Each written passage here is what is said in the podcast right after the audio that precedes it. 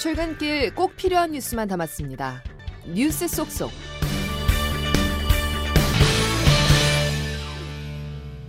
여러분 안녕하십니까? 3월 4일 월요일 CBS 아침 뉴스입니다. 새롭게 진행을 맡은 변희철입니다. 안녕하십니까? 김은영입니다. 정부가 오늘부터 복귀하지 않는 전공의에 대해 행정 사법 절차 시작을 예고한 가운데 정부와 의료계는 강대강 대치를 이어가고 있습니다. 의사협회는 어제 주최 측 추산 4만 명이 참석한 대규모 장외 집회를 열고 의대 증원에 계속 저항하겠다는 뜻을 밝혔습니다. 이에 대해 정부는 환자에게 등을 돌리는 행위는 용납할 수 없다며 원칙적인 대응을 강조했습니다. 경찰은 집단 행동을 교사한 혐의 등으로 고발된 의협 지도부에 대한 소환 조사도 진행한다며 법무부에 사건 관련자 4명의 출국 금지를 요청했다고 밝혔습니다. 어제 있었던 의사 집회 현장 분위기와 한덕수 총리의 목소리 들어보시죠. 무분별한 의대 정원 양질이로 붕괴된다. 붕괴된다. 붕괴된다. 붕괴된다.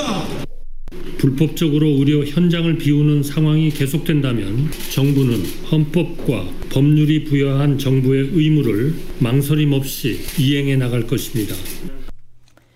새로운 미래 이낙연 공동대표가 더불어민주당 공천에서 배제된 친문 핵심 임종석 전 대통령 비서실장과 홍영표 의원 등을 잇따라 접촉했습니다. 이낙연 전 대표는 그제 임 전 실장과 전격 회동해 현재 민주당 공천 상황에 대한 문제의식을 공감하는 동시에 연대 방안을 모색한 것으로 알려졌습니다. 이낙연 대표가 어제는 홍영표, 설훈 의원과도 통화하며 영입을 타진한 것으로 알려졌습니다. 임종석 실장은 그러나 오늘 아침 자신의 SNS를 통해 당의 결정을 수용하겠다고 밝혀 이 전 대표의 행보에 일정 정도 차질이 빚어질 전망입니다. 공천 심사에 반발해 민주당 탈당을 선언한 사선 김영주 의원이 오늘 오전 국민의힘에 입당합니다. 김 의원은 자신의 지역구인 서울 영등포갑에 여당 후보로 출마할 거라는 관측이 나옵니다. 김 의원은 지난달 민주당 공관위에서 현역 의원 평가 하위 20%에 속했다는 통보를 받은 뒤 모멸감을 느꼈다며 탈당을 선언했습니다. 박민식 전 국가보훈부 장관도 한동훈 위원장 요청에 따라 서울 강서을에 출마하기로 했습니다. 조국 전 법무부 장관이 이끄는 조국 혁신당이 어제 검찰 독재의 조기 종식과 민주공화국 가치 회복을 기치로 내걸고 창당대회를 열었습니다.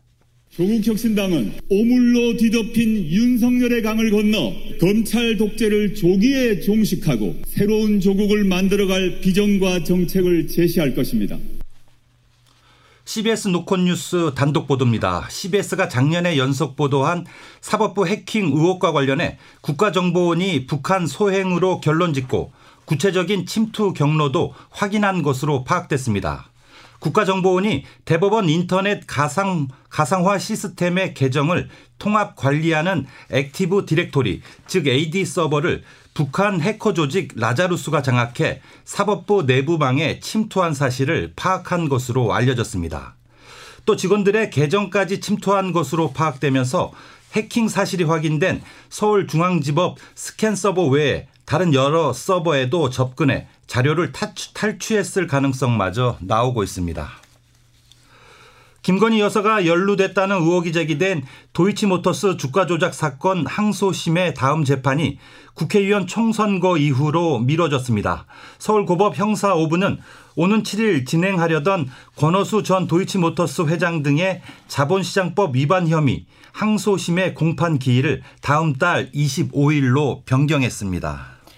우리나라의 국내 총 생산 GDP 대비 가계부채 비율이 작년 4분기에도 100%를 웃돌며 세계 최고 수준을 보인 것으로 나타났습니다. 국제금융협회의 최신 세계 부채 보고서에 따르면 작년 4분기 기준 한국의 GDP 대비 가계부채 비율은 100.1%로 조사 대상 세계 33개국 가운데 가장 높았습니다. 지난해 상온 초전도체 주장 물질 LK99를 개발했다고 주장한 연구진이 오늘 미국 물리학회에서 새 물질 연구 결과를 공개합니다. 김현탁 미국 윌리엄 앤 메리대 연구교수와 퀀텀 에너지 연구소 연구진이 발표할 새 물질은 기존 LK99에 황을 추가한 것으로 이번 발표에서 이에 대한 실험 영상 등을 공개할 예정입니다. 오컬트 영화 파묘가 연휴 마지막 날인 어제 누적 관객 수 600만을 돌파했습니다. 이어서 자세한 날씨를 이수경 CBS 기상 리포터가 전해드립니다. 네, 오늘 아침에는 쌀쌀하지만 낮에는 어제보다 기온이 더 올라 일교차가 크겠습니다. 현재 중부지방을 중심으로 영하권을 보이는 곳이 많은데요. 서울 영하 1.7도, 부산도 영하 1도 안팎으로 어제보다 조금 낮은 기온입니다. 낮 동안에는 온화한 날씨가 예상되면서 서울과 원주, 충주의 낮 기온 11도, 전주와 대구 14도까지 오르겠는데요. 다만 오늘 아침에 곳곳으로 안개가 짙은 곳이 많아 주의가 필요하겠고 남부지방을 중심으로 중심으로 비 소식도 있습니다. 늦은 오후부터 제주도, 밤부터는 호남 지방과 경남에 비가 내리기 시작하겠는데요.